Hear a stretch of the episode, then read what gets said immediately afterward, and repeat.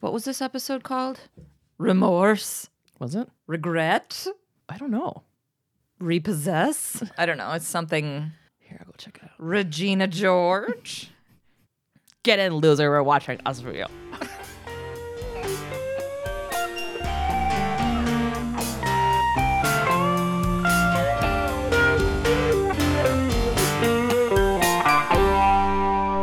Welcome to SVU Pod, especially heinous. I'm Tasha, I'm Gabe. and we are on season one, episode 20 Remorse. Remorse. I liked this episode. Yeah, it was good. I was. It had some crazy. I don't know. It was the twist was nuts. I was like, wait, what? Yeah. Yeah, I mean, it worked out great it did. for my chaser. But Oh, really? Oh, I'm excited. yeah, because I was like, what the fuck am I supposed to do? And then at the end, they were like, here you go.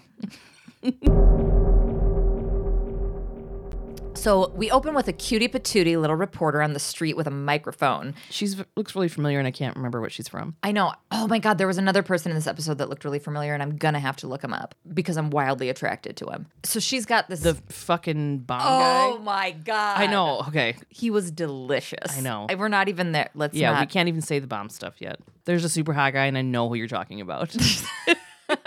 I don't think I even saw Stabler like once in this episode because I was just like, who the fuck is Bomb Squad over here? oh man. So she's got this cute little reporter voice. She's doing a segment. So she's like mm-hmm. walking down the street, looking to camera. She's got her microphone and she's like, I'm Sarah Logan. You've seen me interviewing other people, telling their stories. I'm not very good in the first person, but here goes. And mm-hmm. then she tells the story of walking home after an assignment. It didn't get finished until after midnight. So she's walking by herself. She was attacked outside of this community pool that she was drug into and was raped by two men, like mm-hmm. in the vacant pool area. So we still see the news segment happening. It continues with like her story, but now we see it instead of from the camera's perspective, we see it on a TV in a hotel room. There's a shower running, a short haired blonde in her underwear is smoking and watching this news segment. Mm-hmm. Sarah Logan continues on the TV and says, Two men, one wore a running suit, the other had a tattoo of an eye on the inside of his wrist and smelled like clove cigarettes. Oh shit. yeah, the lady's like starts getting like nervous and was like, obviously the dude is in there. She looks super worried. We're we're immediately like, yeah, that that's the dude in the shower. Mm-hmm. And she picks up the phone. And she's like, "Hello, operator." She whispers it, yeah, operator. And, And I'm then- like, "What does that even mean? Is did you immediately get a person when you picked up the phone, or I guess maybe in a hotel? Yeah, I don't know why you should call him operator, but Hello, operator." and they're like, "It's the front desk, you idiot." She's like, "I have an emergency." don't you remember asking for a box fan 20 minutes ago? yeah, that's me. At every hotel I go to. Anyways, this big hand Oh. with the tattoo on the wrist grabs the phone and he's like, "Hey, sweetie, Yeah. now's not the time for a fucking phone call." And then they start doing it, and she's all like, Yeah, but it's like she doesn't want to start doing it. He's Yeah. it seems like he's the scene that I'm watching is one of him like forcing himself on her. And Yeah. she she just looks scared. Yeah, yeah. All of a sudden, Benson and Stabes are talking to this lady. They're out in the hallway now of the hotel. So she must have been able to sneak away or whatever. Like it wasn't really clear. Maybe the front desk operator called, you know, SVU. Who knows? She, nameless woman number one. yes. Yeah, We find out the dude's name. We haven't seen his face yet, but his name is Mark Krieger. He told this woman that he's a car parts rep from Cleveland. She was business trip hooking up with the dude, called it an expense account fling. yeah. She told Benson and Stabler that she didn't want to press charges, but she wanted to help. So she gives them the key and they head into the room. Benson and Stabler walk in, guns drawn, and this guy is hard barfing into the toilet in his tighty whities. Yeah, yeah, Um, like he's really got his head in that bowl. yeah, They place him under arrest for rape and he acts not surprised and he's like, Excuse me. brah." Yeah. While Stabler's got his hands behind his back. yeah. Excuse me. Benson's like, bye. Yeah. Uh, and then we go to the precinct and Munch fuck it. Can we talk about the bullpen and the squad room situation? Yeah, if you want. So I get a text the other day from Gabe and she's like, squad room. Oh my God, yes, that's what it's called. We've been trying to figure it out. So we just started calling it the bullpen. But then we also felt like bullpen did apply. But it's funny because bullpen applies more to the newsroom that we couldn't think of what the name of it was. And you said bullpen as a joke. Yeah. and it was correct. Also, also the name of the newspaper where Clark Kent worked at was called the Daily Planet. Mm-hmm. I get a text. it's like Daily Planet. And I'm like, oh my fucking god. They're at the precinct. Munch shows up. He's he's like, oh, we've been looking for these two dudes for three months, and it happens to be right when I'm in the middle of a Chomsky lecture. And I was like, fuck you, Munch. he, I can't with Munch this episode. yeah, okay, yeah, Okay, we're gonna give Munch a break this episode. We're not monsters. but I didn't know about all the stuff before this. Okay, so yeah, when he came in and he's like, fucking Chomsky, I'm like, fuck, dude. I need to let everybody know that I was at a Noam Chomsky lecture. Yeah. So Stabler tells the team that Krieger works in construction and not as an actual car part salesman. He has priors including possession assault stemming mostly from bar fights and kiting checks. Benson tells them that he's actually from Queens and not from Cleveland. Mm-hmm. Benson tells them that he lawyered up immediately, and after Munch tells them that he always thought it was a crime of opportunity. So then Cragen comes in and he informs them that they that they may end up having to file Krieger and an unapprehended other, but he wants to find the other guy before Krieger gives him a heads up, right? The second rapist. So Cragen's like check phone records, employment records, credit card bills, find the other guy. And then when the meeting breaks up, Munch says, "Has anybody told Sarah Logan that they may have found one of her rapists?" And Cragen was like, "No." We thought maybe you should. Mm-hmm. They're establishing that Munch has a relationship with this woman. Yeah, yeah. That he's been working with her and that, you know, she's gonna like that she trusts him and that he's That's why he has the working with it. case and stuff. And that's why Yeah. we're being nice to him. Yeah. Munch is at Sarah's office. She asks him, she's like, hey, Did you see my piece on the news? And he tells her that it took guts to do that, which it totally did. Putting yourself out there like that and telling the whole fucking world you got raped. Mm-hmm. And your rapist now knows who you are and knows that you're after him Yeah. or them. And she's like, Who is this guy? Who is it? And he's like, I can't tell you because it's going to jeopardize the lineup. And he's like, After this whole dance is over, I'll tell you his credit report, everything. Yeah. And in this conversation, I've seen this before. Like, Munch seems a little flirty. Mm-hmm. And she seems a little like, I'm going to keep being really nice, even though it's really, really subtle. So I don't know if it was intentional. But if it was, this next line makes a, a lot of sense to me.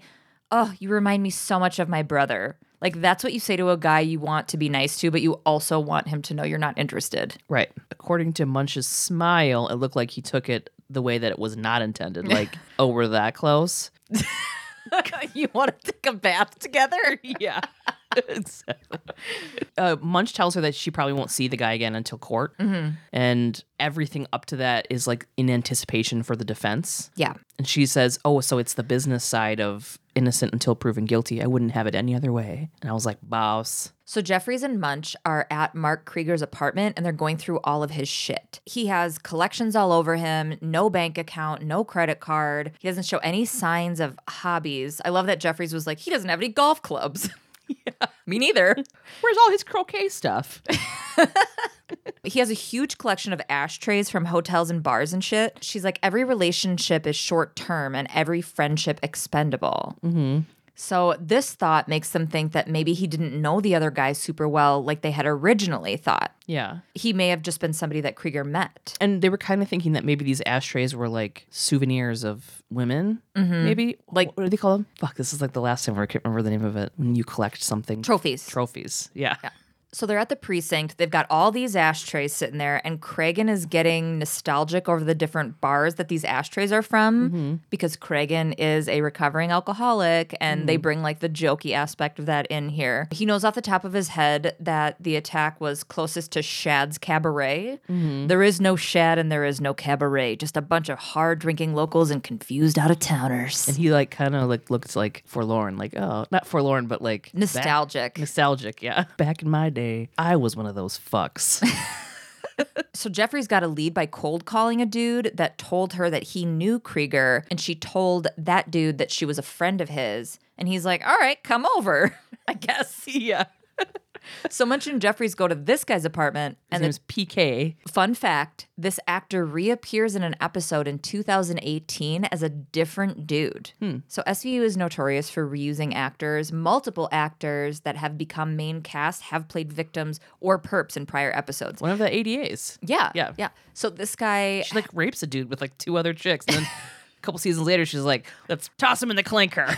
You're like, whoa. They're like, you look familiar. And she's like, nope. Mm-mm. So, anyway, my first impression of this guy, PK is a dopey looking dude, and I'm guessing he's really into the Foo Fighters. Yeah. Um, he's sort of related to Krieger, he says. They're like cousins or something. My mom explained it to me once. Um, and he says he's not surprised that Krieger is a part of a rape investigation because Krieger is very impulsive. He hasn't seen him since some dumb sounding Monsters of Metal Music Fest. On Labor Day or something like that. Oh, yeah. remember shows?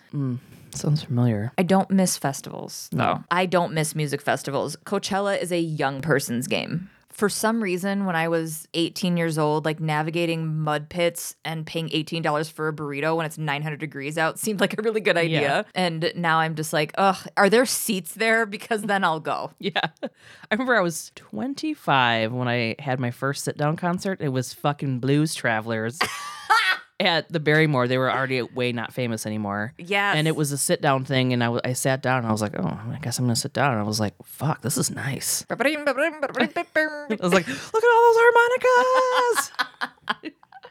so so yeah, Krieger's always getting into trouble and he was very impulsive. He said that Mark had paged him a few times that night. Mm-hmm. cut to Benson and Stabler mid questioning with bartender Jerry Seinfeld's neighbor Newman. Oh my God. Yeah. I thought he, looked like. I thought it was him for a second. Yeah, he looked like him and the penguin mixed together. Yeah. I kind of liked him. I kind of liked him too, especially because like we cut to it and he's like, "Oh yeah, that guy owes me 36 bucks."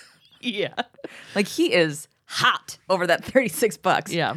Stabler wants an itemized bill to determine if he was with a man or a woman because men drink Boilermakers and women drink Long Island iced teas. And mm-hmm. I'm not even going to unpack all of that bullshit, but it's bullshit. Yeah. So the bill isn't itemized, so he can't get that information. But the date was January 11th. They did it twice already so far in like the first 90 minutes. She's like, Where's his golf clubs? Yeah, I thought this throughout this entire episode. I'm so glad that you brought that up. The layers of our internalized misogyny. It's like mm-hmm. even if you are consciously and actively working against that way of Narrative, thinking, yeah. it's going to just seep into you. Like all of these little things, like that's all just passed off as normal. From the second you're uh, born and somebody puts like a big pink bow in your hair Yeah. or a little baseball shirt or whatever. Mm-hmm. Whatever the fuck. I mean, it's. And you're it's not- assigned this color and you're assigned this color. Yeah, everybody's like, well, my parents didn't raise me to be that. I'm like, you're only with your parents for like a small amount of time. Yeah. And then you go out and you're, and it's socialization.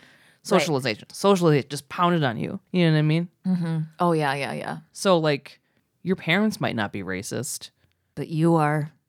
but the rest of the fucking, you know what I mean? Yeah. It's like, you know, what's that study that lady did with the children with the blue eyes and the brown eyes? Like, Oh, how they would group themselves. yeah, it's like that. It's socialization. It's not Yeah. just your parents. Yeah.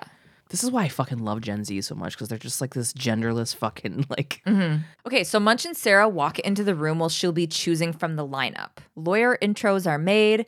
ADA Erica Alden will be representing Sarah's case, and Robert Sorensen is Krieger's attorney, and he seems douchey. Mm-hmm. So the lineup files in, and she says she didn't get a good look at his face, so she asks to have them roll up their sleeves, thinking the tattoo will be a tell.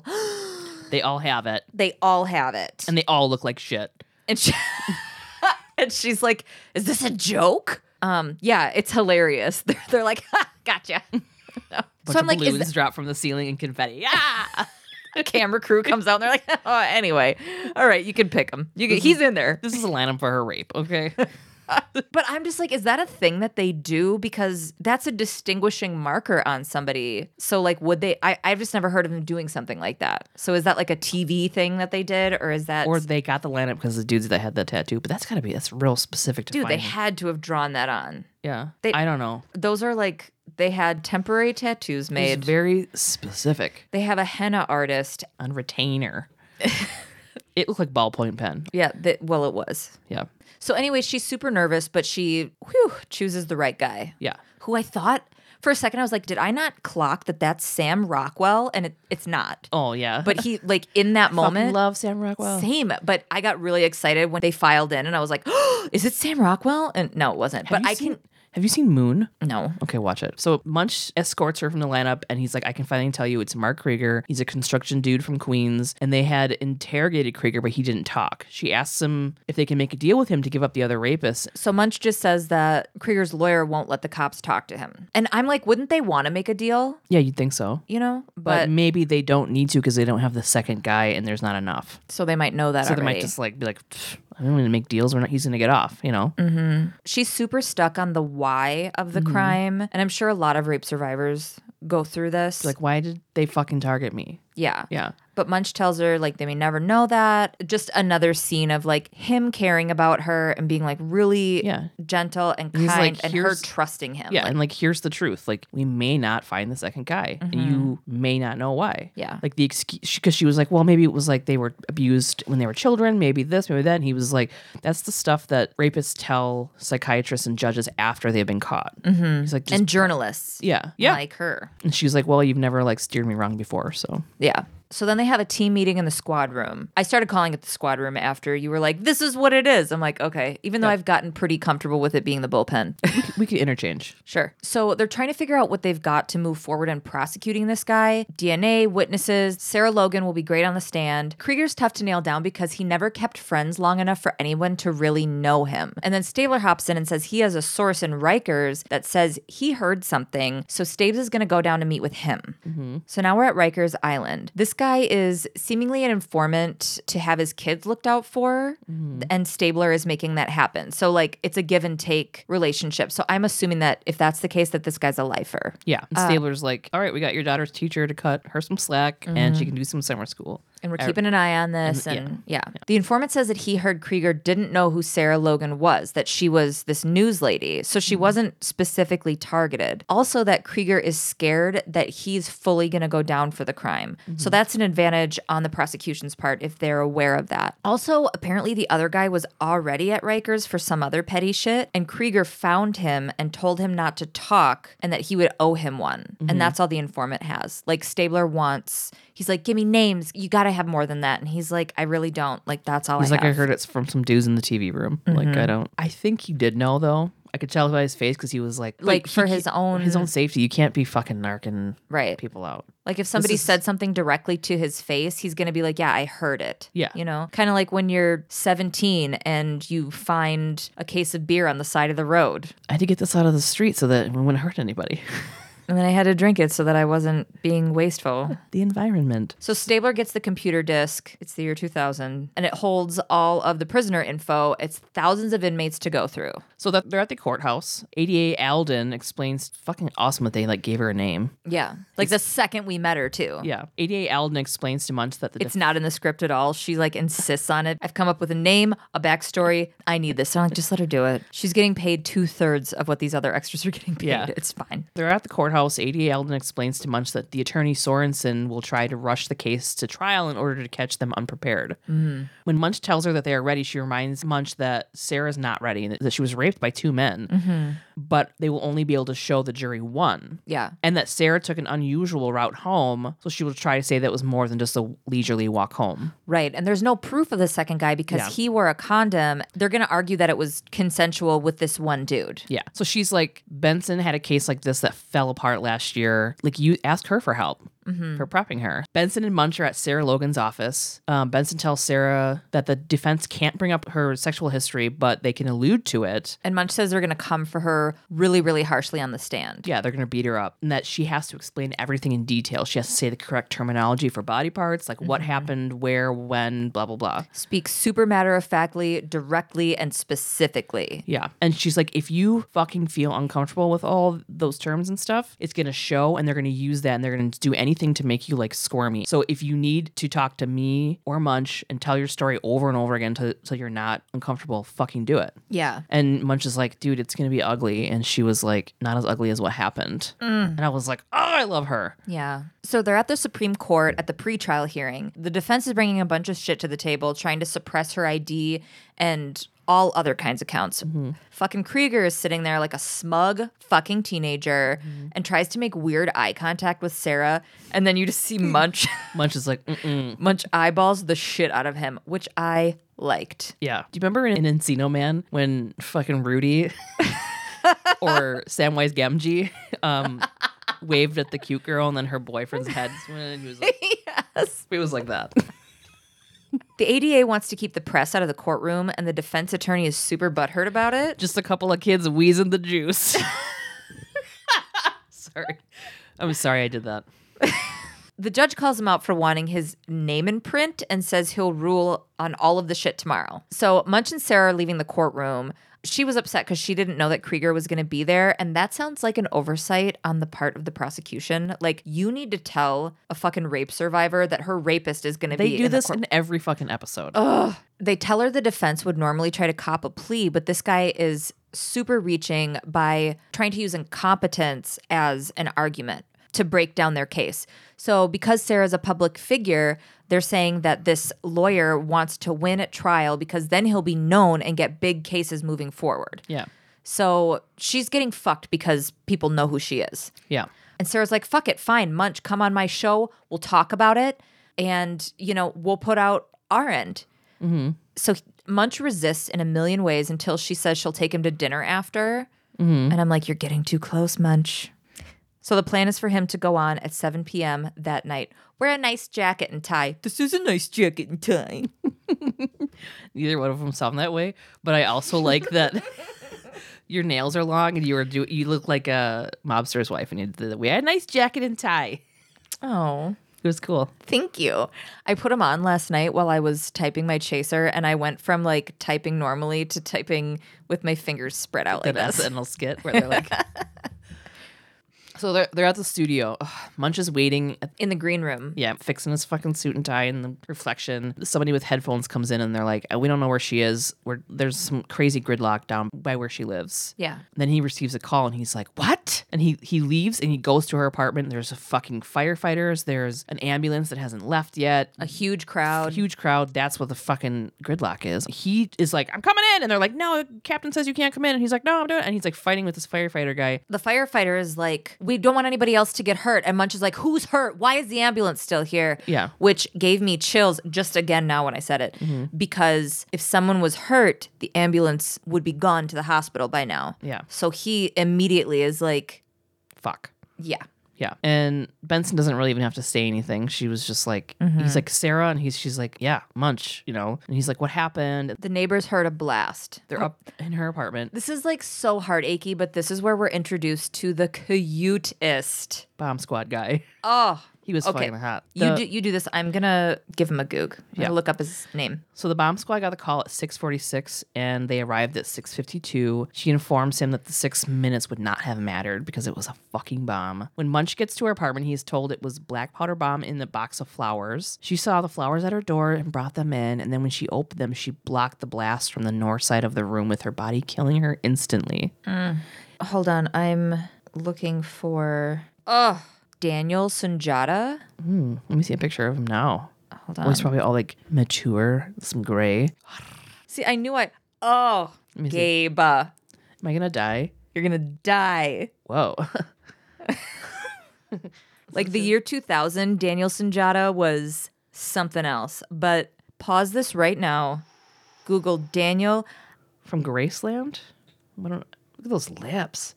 That's salt and pepper. Oh my God. Give me one more minute here. There's a shirtless one. Hello. Okay, so yeah, Google Daniel Sunjata. S U N J A T A. We'll give you a minute. Get on our level. so she died instantly. Munch is heartbroken. Obviously, yeah. They're in the squad room. Munch is having a day. he goes to work the next day. Yeah, but it's kind of a lot of people do stuff like that because it's like You gotta sometimes. Yeah. you keep going through your emotions to like feel normal. Yeah.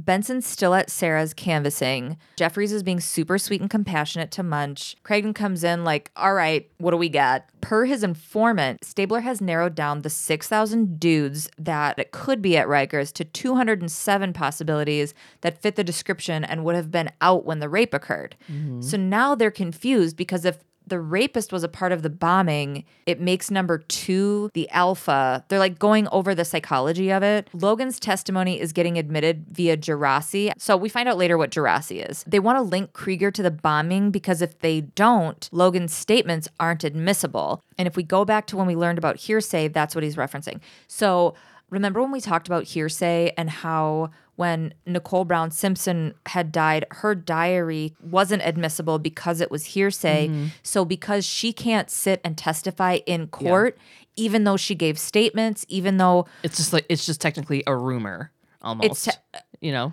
in a in legal terms, yeah, Yeah. So that she can't sit there and on the record say it in court, Yeah. which Gerasi has something to do with that. But we'll get there in a minute. Okay. Was it Stabler who said this? Krieger couldn't mastermind a church picnic. Because they thought he at first he was like the mastermind. Yeah. And then they're like, no, this guy's a fucking idiot. Right. And so they're like, well, the other guy must be not the tag along. Like Krieger's Krieger's the tag along. Yeah, Krieger's too like impulsive. Mm-hmm. So Cragen's pumping out the problem solving. He sends Munch and Jeffries to focus on the rape case. He has Benson and Stabler focused on the bombing. And he's like, don't tell Munch anything you find unless it ties oh, Krieger Oh, yeah. to it. Because if they do, then he they're obligated to Include him in the yes. yeah. So if they kind of like, case. it's a little shady, but it's what they're doing. Yeah. Munch and Cragen head off to Cragen's office. He offers Munch time off, and Munch is like, "No, I'm good." Cragen's just like being like the good dad captain. Yeah. Okay, so they're at the bomb squad. I just know that they're meeting with my boyfriend. They're meeting with my boyfriend, Mr. Bomb. Mm. Mr. Bomb Squad. Benson and Stabler are told that the bomb was made from a soup can, Chinese black powder, and a flammable liquid held together with masking tape and then wired to a remote. Our cutie patootie said the easy way to rig it would have been by triggering it to the lid of the box, but instead it was by a remote, which makes it so much more complex, more complex than it had to be. Yeah. So, it was personal, they're thinking. and the guy wanted to watch her die. Yeah. So they're gonna go check out the park across the street from Sarah's apartment. Yeah. So Benson and are in the park. Stabler picks up a wrapper from a pile of throat lozenge wrappers that are like on the ground, Yeah. thinking the guy may have had a cold. or they were dropped by one of the other 8 million people in New Yeah. York City. Someone's like, like, you're "Oh, in a oh, man, public park Yeah. in fucking New York. It's like, maybe it was from you from last episode. You can see right into her apartment from Yeah. where they stand at the park. So they seem confused by the dynamic of what they're putting together for these perps, but they decide that Krieger was a last minute tag along because whoever did the bombing was a meticulous planner. So it mm-hmm. had to be the second guy. Yeah. So they're in the Supreme Court. Sorensen, Krieger's lawyer, asked the judge to quash the indictment since Sarah is dead. ADA Alden asks if they're allowed to use their journals and statements to the police under Gerasi. So Gerasi means that it's the defendant's fault that the testimony can't be heard. So what they have to prove first is that it's Krieger's fault that Sarah is dead. Then her statement and everything can be a part of the rape trial. So first they have to take care of this bomb shit so they can prove him guilty of that. And then they, just added a whole litany of other shit to be able to get to the end of this case. Then her statement and everything can be a part of the rape trial. Then they can try him for her rape. The ADA says that it's a prima facie case, and prima facie means at first face or at first appearance. She's saying that it would appear that Krieger would have been the one to do it because he's the one with the heat on him. He's mm. the one with the reason to get rid of her. Like the most obvious and 1st mm-hmm. explanation is the mm-hmm. applicable one. Yeah. So the judge tells them they have seven days to link Krieger to the bombing, or the indictment will be squashed. Right, because he says that the other free suspect also benefited from her death. Right. The Sorensen asks for his client to be let out so he can help with his defense, and the judge sets the bail to fifty or at mm-hmm. fifty thousand. Munch is sitting in that. What is it called? the Munch bullpen. I don't know what it's called. Courtroom behind the uh, He's, desk. he's sitting in the the gallery. Is Yeah, it the gallery? Probably. He's sitting in there and he jumps up and he's like, "Why not just declare open season on half the women in New York?" The judge is like, "Excuse me, why'd you fucking sign on my bitch?" And Munch is like, "Whose pocket are you in?" Yeah, and he's like, "You're fine for five hundred dollars," and he keeps. He's like, "Why not make it a thousand? Why not make it?" And then Yeah. he's like, "Get the fuck out of here!" He's And- like, "I'm gonna throw you in lockup for fucking contempt." "Yeah, And Jeffries is like, bro, let's go. Get out of here." Like, Krieger's kinda- cousin paged me, fucking PK paged me, so we're gonna go talk to him. Like, we're not, we have shit to do. Yeah. Calm down. They're at the precinct. PK tells Munch and Jeffries he remembers a friend of Krieger's from selling pot named Tommy. He didn't tell them before because he had bought weed from him. And Jeffries is like, We deal with real crimes, you dumbass. Nobody here gives a fuck about some pot. Yeah. He says that Tommy went to Jersey to run a gas station as a made man, quote unquote. He's Irish. So I'm like, ooh, he got a big promotion from Jack Nicholson. Have you seen The Departed? Of course. Have you yeah. seen it 9,000 times? Have you rewound that part where the fucking Dropkick Murphys are playing and Leo's doing those tricep dips in fucking prison? I wish we had more time today. It's hot. And then he was like, "Hey, if like you get an arrest, like, will I get an, a reward?" And Munch throws him a fucking dollar and was like, "Why don't you go buy yourself a blunt?" so they're in the squad room and they have located 18 men fitting the requirements of Tommy Tommy McIrish. Mm-hmm. Munch and Jeffries try Shad's cabaret to see if he was there drinking with Krieger. I hope that bartender got his $36. I know. After seeing a picture of Krieger and a photo array, the owner picks out Tommy McConna. They're at the gas station And it's the kind with no inside, just plexiglass that the cashier sits inside of and the customers are outside. Well, Jeffries acts like she's trying to pump gas unsuccessfully. Munch approaches the window complaining his wife cannot get gas and he has to be at work. And he's all like, bah. When McConaughey heads for the door, Benson, Stabler, and Munch meet him there with guns out to arrest him. Tommy's in the interrogation room. He had to go to Rikers for a week because he sold weed to an undercover. And then Stabler brings up Krieger telling him to shut up. So, in that tiny window of time, he was at Rikers when Krieger got there. Mm-hmm. So then Staby starts playing games. he tells Tommy that Krieger told them everything about that night and that he's pinning it all on Tommy. Tommy mm. immediately is like, okay, I was there, and tells Stabes the story. Also, he has a really weird accent. Yeah, it's not Irish, that's for sure. No, I was Oh. expecting The Departed and I got Snatch. He's got like a weird, Cogni snatch. like he was almost like a Russian plant.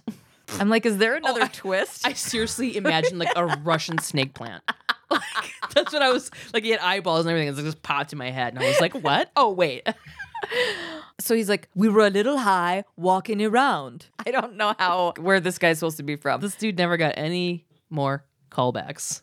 So they break into the empty pool. Krieger had said to him, This would be the perfect place to do a bitch, to get some without the whining and the dining. Just an aside on this guy, on this character, Tommy seems like a real fucking mouth breather. Yeah, He says that Krieger pops her one and rapes her. At first, he says that he doesn't watch, and Stabes is like, Bam! What, you too modest all of a sudden? And he's like, It's just that he's a freak.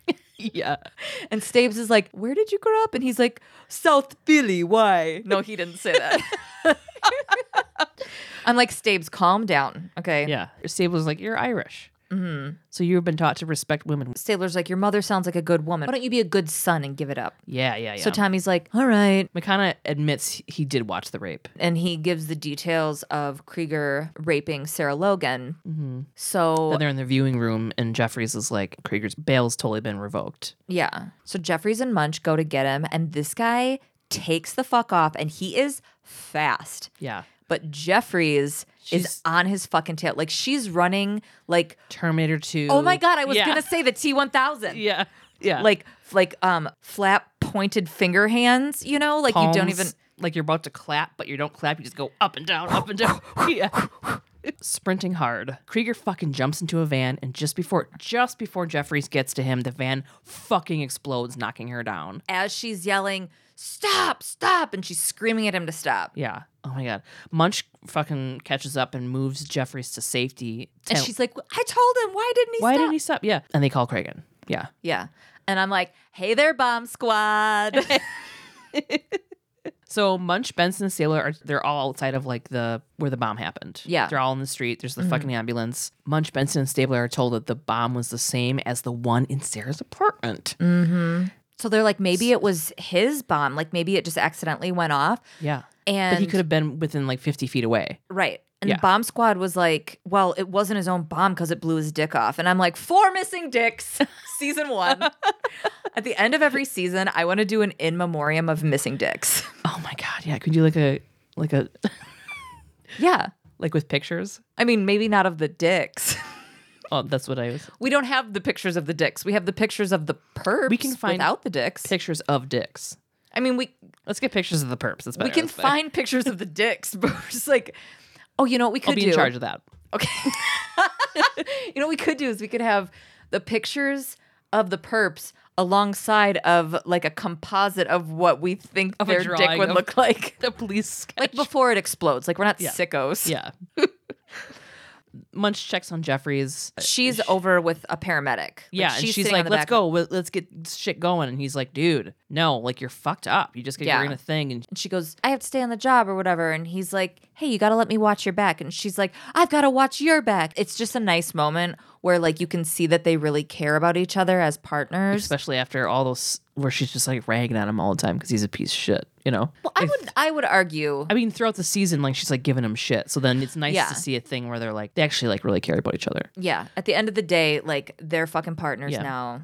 So he asks her to take a few days, and then she's like, okay, and like lets the For, and she's like, For you. yeah, And I was yeah. like, oh, you guys. It's the sweetest partner moment between really any was. partners that we've seen. it really was, yeah. Mm-hmm. They're in the squad room. Stabler tells the team that the canvas is coming up empty. So this is no longer one of the rapists. SVU twist. Stabler is thinking John Hinckley Jr., who tried to assassinate Reagan to impress Jodie Foster. Mm-hmm. They just they think that it might be a case where the guy thought he had a relationship with her and, and didn't believe that she should be talking about her rape on television. Cragen tells them to look under her correspondence after her story aired because she had all these like cards and flowers and stuff. Mm-hmm. So they don't have. So, this is this is this is even about the two dudes and the rape or anything. yeah this is a whole different fucking. Well, it's about the rape. I I shouldn't mean, say that. the two rapists weren't the bombers. Yeah. Now that they don't have Sarah Logan anymore and they don't have Krieger anymore, Cragen's concerned that Tommy's going to walk. Mm-hmm. So they need a confession from Tommy.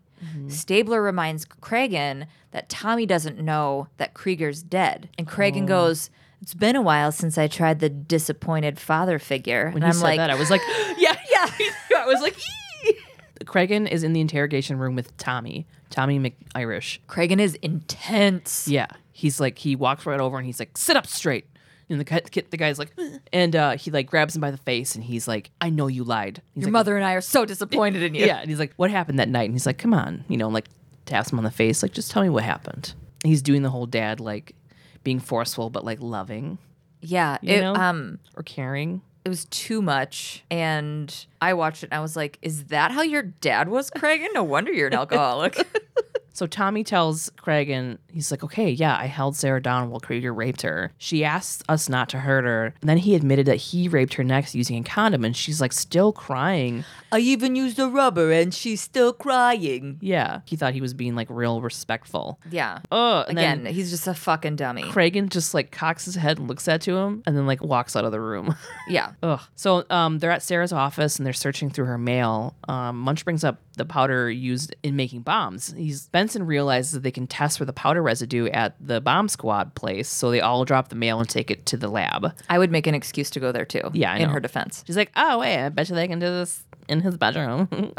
they're at the bomb squad and they're putting the cards under like a black light to Mm-hmm. be able to see the residue. They found it. And inside this card is this creepy dumb poem, and there's no signature. But then bomb squad guy pss, pss, pss, sprays it. Up come the prints. Mm-hmm. They're back at the precinct, and there's no match from any database. Like they put the prints through all of the databases that they have, including prisoners, city employees, fire, police, all of that. Oh, yeah, that's right. And the bomb squad watch list. Mm-hmm. And I'm like, let's go visit him like one more time, you guys. But th- there's nothing on there. So they're like, were there any applicants rejected for psych shit that might apply? Like maybe Mm. somebody applied that had to run their prints through, but they weren't actually hired Yeah. because they're not well. Boom. They've got him. William Lexner. He went to Queens College and he was rejected from the fire department six times. Narcissistic, paranoid, obsessed with fire. That's the trifecta. Mm-hmm. Cragen tells them he's like, "Try to take him without incident. Like we don't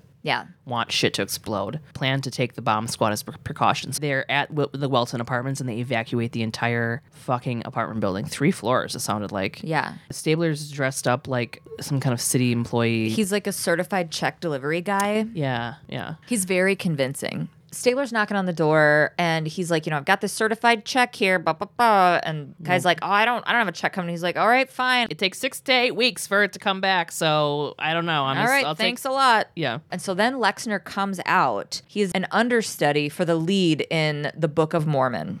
Okay. Yeah.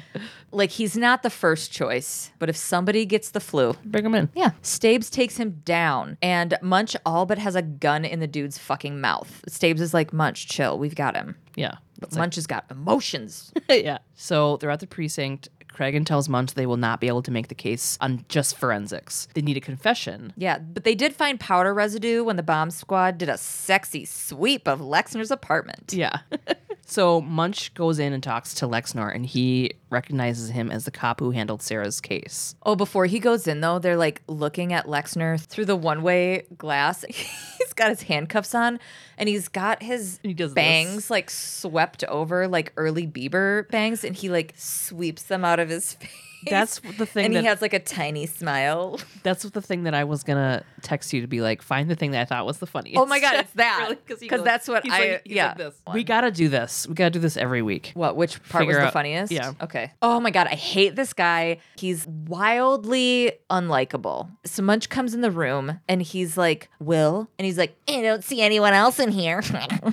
yeah, yeah. I forgot about that. And I'm like, I oh my think I god, blacked you're out fucking something. dorkier than Munch. This Yeah. guy. He says that rape is the worst crime because it ruins a woman. Okay, so yeah, he does say that rape is the worst crime of all because guys will be with the women who have not been raped before the ones who have. And Munch tells him that it should not matter if you care. Well, Lexner saw Sarah differently after the rape. He, he says that she never smiled the same again. Right. This is just a guy watching her on fucking TV. Yeah. Okay, Munch tells him she's like she was a good woman who did good deeds. Then Lexner asks Munch what she was like. Munch stays on task even though Lexner is trying to find out information about Sarah from Munch. And Munch redirects in a great way and shows us how creepy and delusional Lexner is. Mm. Lexner got her the flowers to see her smile one last time mm. because after the rape, it had quote unquote changed her. He wanted to see her smile one last time, that moment when women open the box of flowers. And he's like, she didn't seem happy when she signed off. So He ordered the flowers she would have wanted and wrapped the box in a gold ribbon like she would have wanted and left it in front of her building. He was in the park and watched the five o'clock news.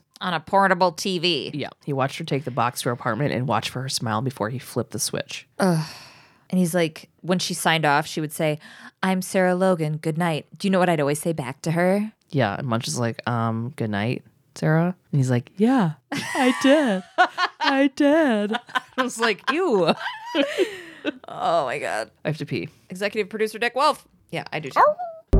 So we got a real prime time twist with this episode. Hmm. And Sarah was dealing with a lot. I found a lot of instances where news anchors were stalked, creeped out, threatened. One I found where somebody was even killed. But today, we are going to focus on the twist of the episode, the moment that Stabler throws out the idea of a John Hinckley Jr. being the bomber. Hmm. John Warnock Hinckley Jr. was born May 29, 1955, in Ardmore, Oklahoma. He was the youngest of three children. His father, John Sr., who actually went by Jack, was the chairman and president of the Vanderbilt Energy Corporation. A fucking oil man. His mom, Joanne, was a homemaker. When he was four years old, his family moved to Dallas, Texas. Hinckley seemed like a normal kid. He excelled at school, he was pretty good at sports. He was actually pretty decent at basketball and football. But when he got to high school, things shifted a bit. He had no friends. He spent a huge amount of time in his room alone, playing his guitar and listening to John Lennon and shit. Mm-hmm. Hinckley graduated high school and went off to Texas Tech University, but then he dropped out in 76 and instead chose to move out to LA to become a songwriter. Sure. He wrote home a lot, asking for money. He also wrote home a lot about his invented girlfriend, Lynn Collins. Mm, sounds hot.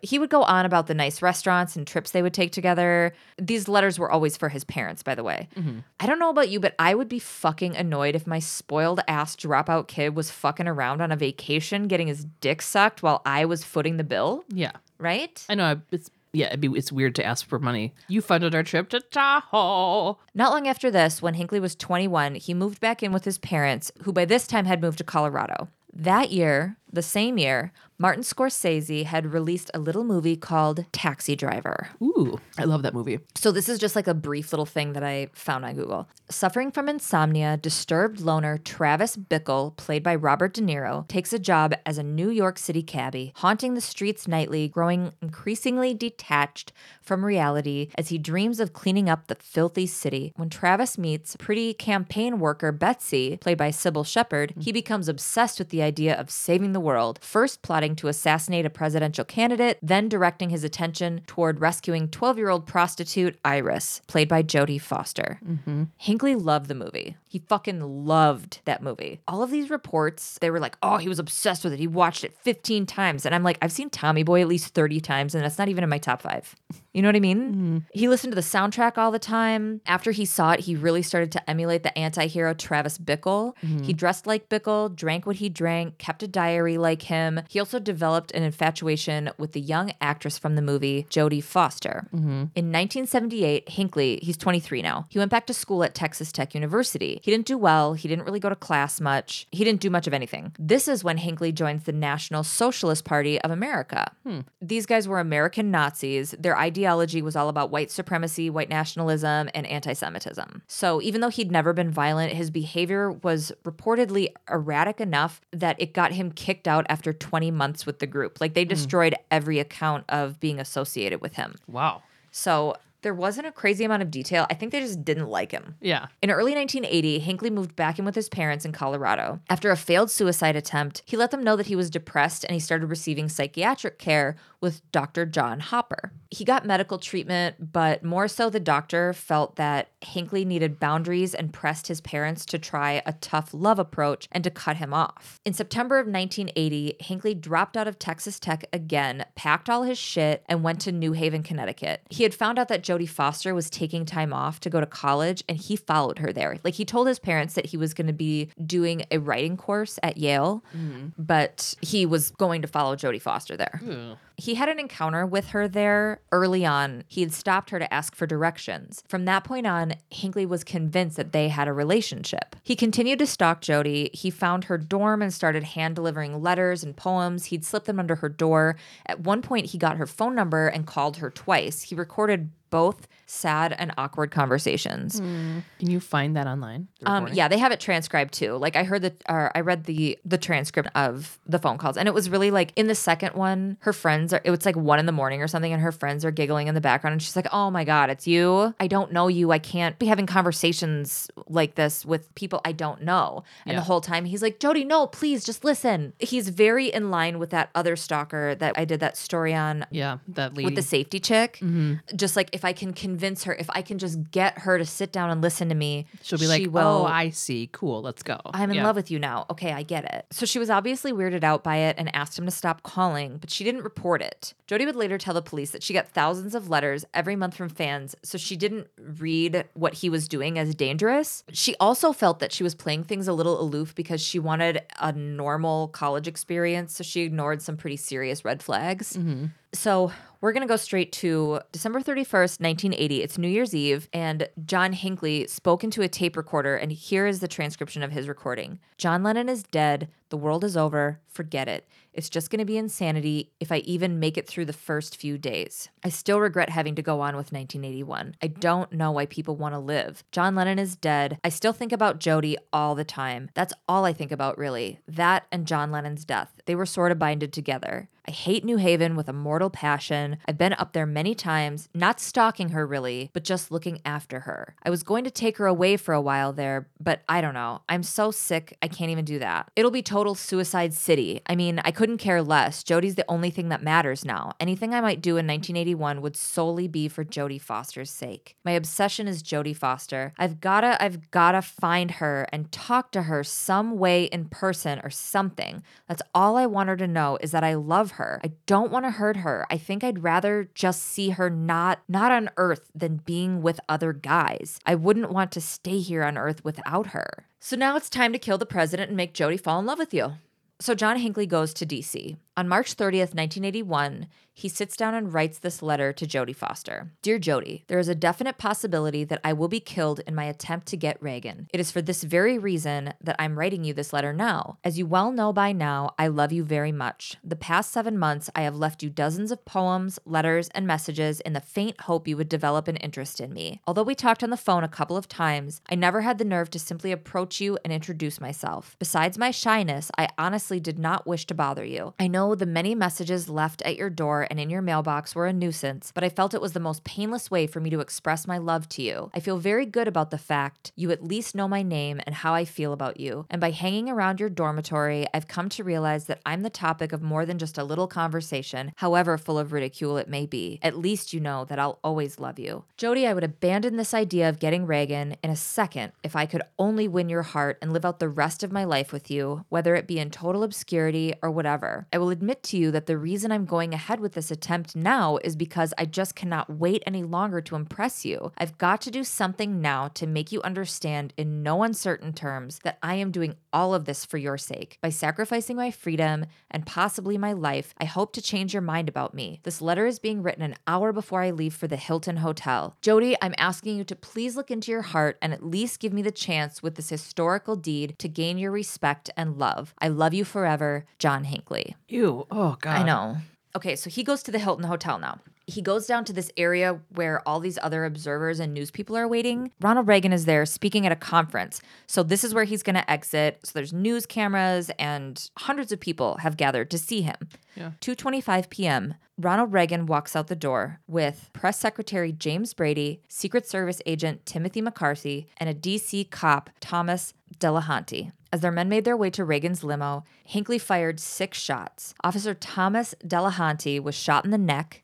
Press Secretary James Brady was shot above his left eye, and the bullet went into his brain. Did it kill him? No, nobody died. Oh my God. Fucking Secret Service agent Timothy McCarthy was shot in the stomach because he was slow motion diving in front of Reagan to block the president. He wouldn't have got Reagan at all, except one of the bullets ricocheted off of Reagan's limo and went into Reagan's left armpit, breaking a rib and ending up in his lung. Whoa.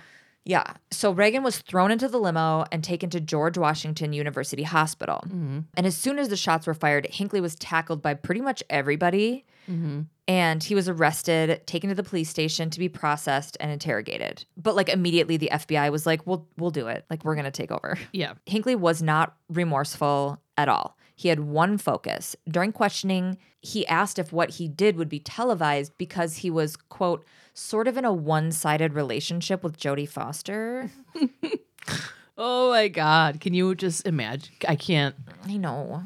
So it was all he cared about. All he cared about was if Jodie Foster was going to see what he did. Mm-hmm. So the FBI is like, okay, I guess we have to call Jodie Foster now. August 25th, 1981, Hinckley was brought in on a 13 count indictment, all having to do with the assassination attempt. John Hinckley pled not guilty by reason of insanity. Okay, so some quick facts about the insanity plea at the time. It was used in less than 2% of cases. Mm-hmm. It was a successful defense only 25% of the time that it mm. was used. Yeah. Here's where Hinckley's lawyers felt they had an advantage. At the time, it wasn't only proving he committed the crime without reasonable doubt, that was obvious. The burden of proof to prove he was completely sane was on the shoulders of the prosecution, too. You know how it's the prosecution's responsibility to show without a reasonable doubt that somebody's guilty? Mm-hmm. That also applied to, like, if the insanity plea was used, they also had to prove that the person was completely sane. So mm-hmm. all the defense had to do was like throw nuggets of doubt in there. And already, like, just his shit with Jodie Foster and an assassination attempts, like, Right, and it was really and it was lot of- filmed. Like the Yeah. assassination the assassination attempt was filmed. There is gobs of evidence. They have all and they thought it was open and shut. Like they were going into this like, yeah, this is in the fucking bag. Like all of this is super fucking obvious. yeah. But don't forget how rich his family is. Oh, that's right. John Hinckley comes from a wealthy family. So John Hinckley gets very good representation. Mm-hmm. Oh, God. Isn't it such bullshit that people don't have Yes. access to? yeah. Yeah.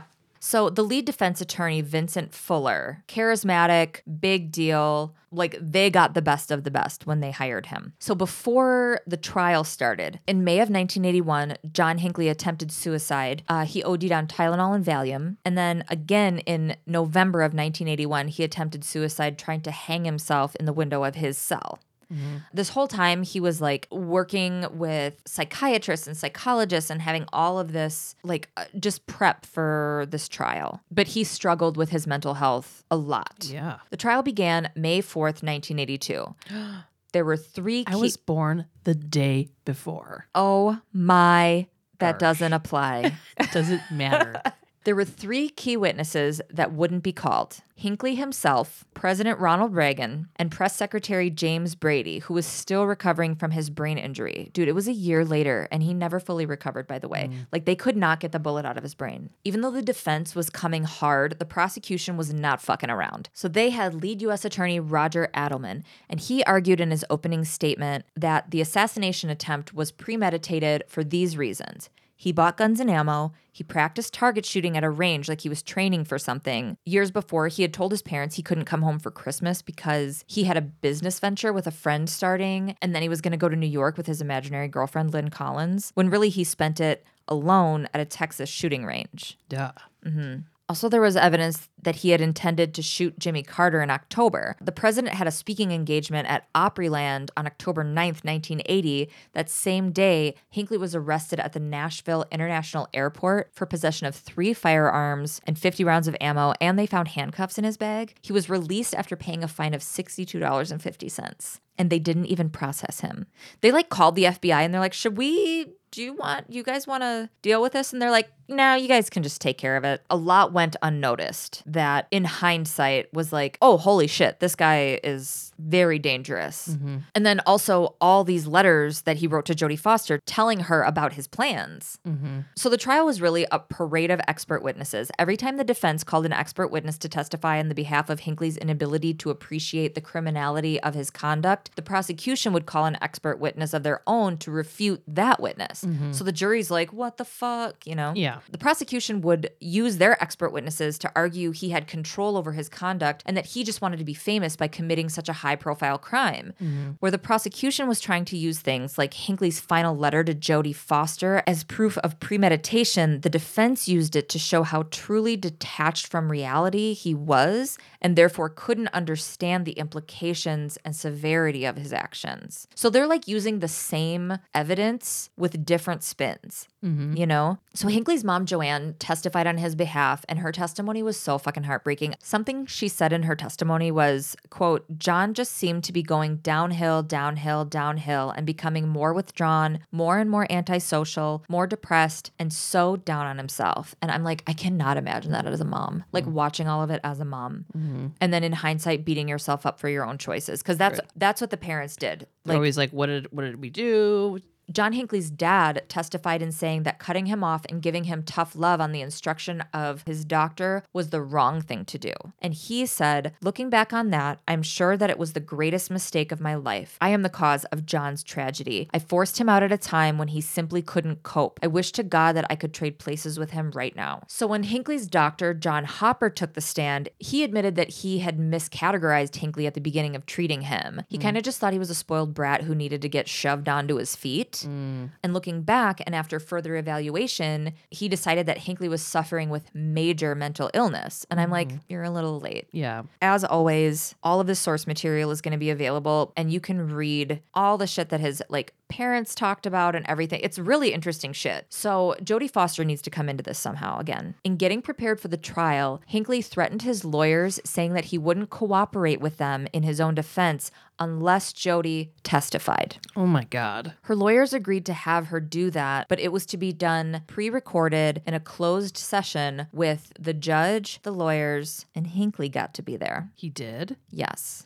And he was very excited. Wow. The VHS tape was played at the trial. When asked about the letters she received from Hinckley, she said they were, quote, love type letters. One letter that they touched on was from March 6, 1981. It was a poem Jodie Foster, love, just wait. I will rescue you very soon. Please cooperate. JWH. Okay. They asked her if she recognized this type of letter from anywhere, and she's like, Yeah, in the movie Taxi Driver. Robert De Niro's character writes a note like that to her character, Iris. Mm-hmm. They asked if Jodie Foster knew Hinckley, hung out with him, welcomed his advances, anything. And she was like, No, dude. When asked how she would describe her relationship with him, she said, I don't have any relationship with John Hinckley. So Hinckley's sitting at the defense table in the room while she's being questioned, and he just chucks a fucking ballpoint pen at her and yells, I'll get you, Foster.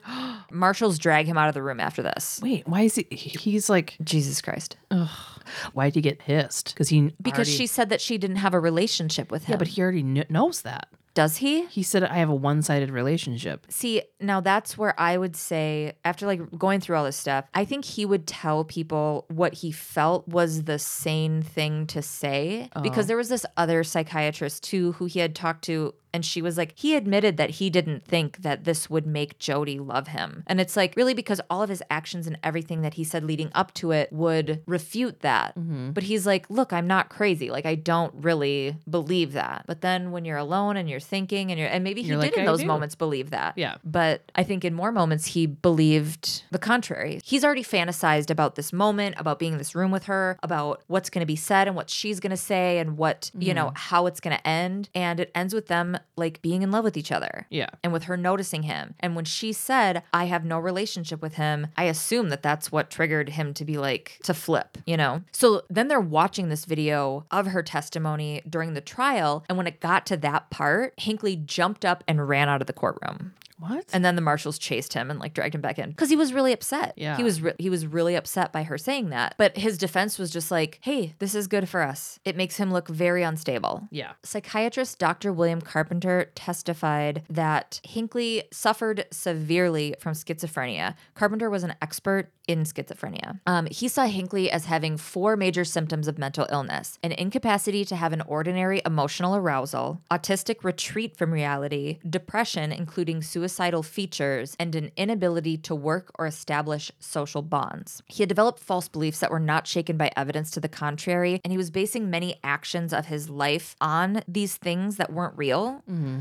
So, in going through the events of the day of Hinckley's crime, Carpenter said that he was basing his actions on what he thought would result in uniting him with Jodie Foster. Mm-hmm. So, the crime that he committed, the actions that he took, became a part of his delusion. Yeah. So, he had an incapacity to understand the real implications of what he was doing. Does that make sense? Yes. That argument? Yeah.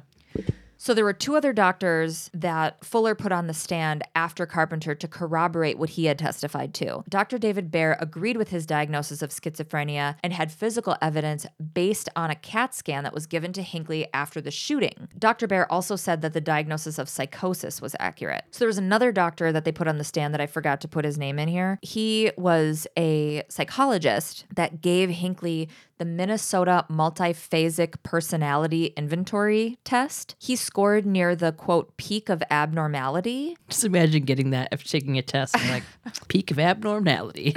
You're at the highest of abnormal you can be. Yeah, well, this psychologist who gave the test to him testified that the chances of a person scoring what Hinckley did, not having a mental illness, would be one in a million.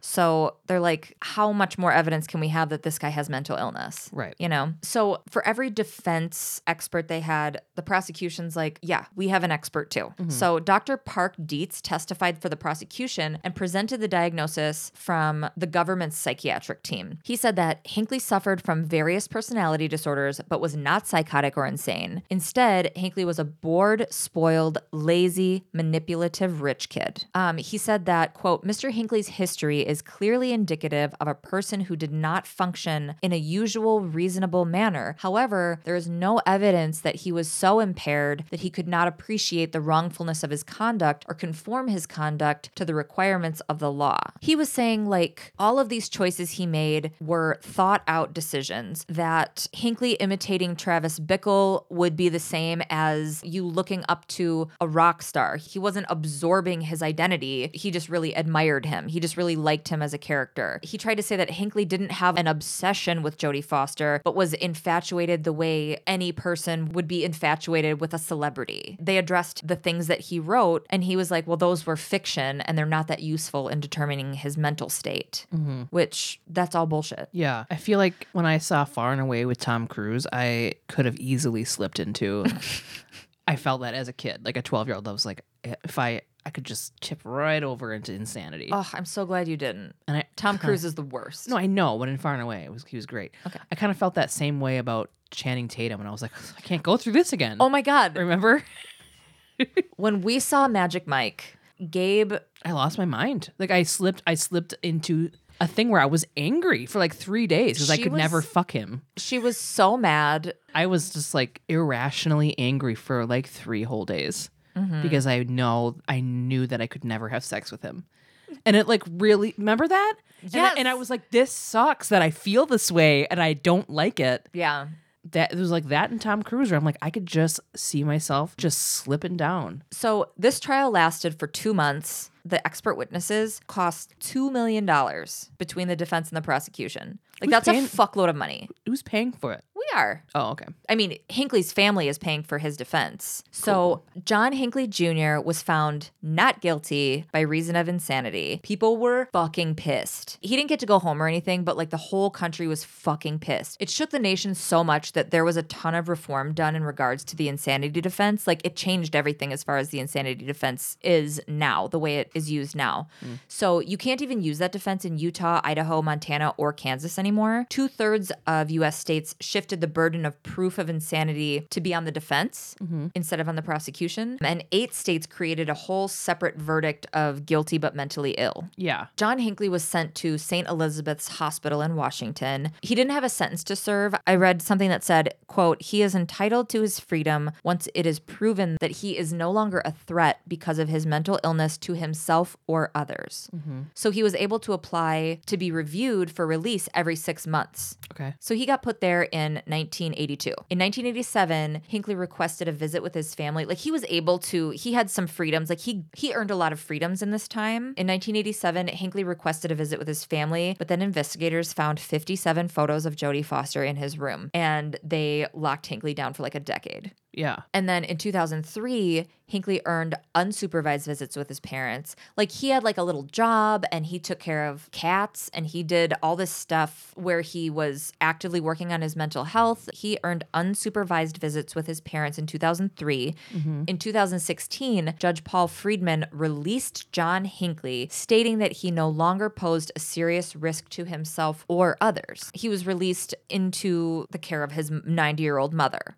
Mm-hmm. In 2018, a judge ruled he could live on his own, but his restrictions included living within 75 miles of Williamsburg, continuing mental health care with professionals. He's not allowed to knowingly travel anywhere where current or former presidents are living or visiting, and he may not by any means contact Jodie Foster or any of the men that he shot in March of 1981. Okay, so these are just like my afterthoughts. Mm-hmm. Like the more shit I read, the more I was convinced that he was given the appropriate sentence. Mm-hmm. Do I think that he is cured or his impulses are in remission? That I can't say, but I don't think that he's well by any means. Mm-hmm. I think there are way too many people who should be getting mental health assistance in the prison system who are just being housed there. Right. Yeah. His money afforded him this, which I don't know. That like the amount of public outrage in his verdict just seemed so indicative of the uninformed mob mentality that we have. Like maybe the people who heard months of testimony made the right decision for him and based it on that instead of summaries in the newspaper.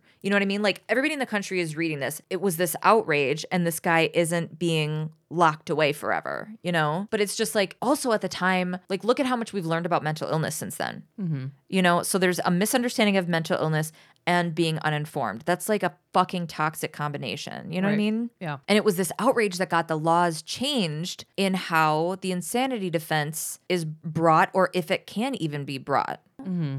I don't 100% agree with I don't 100% agree with how the government does things. You? I think they're doing a good job. Oh, Neat. From day one.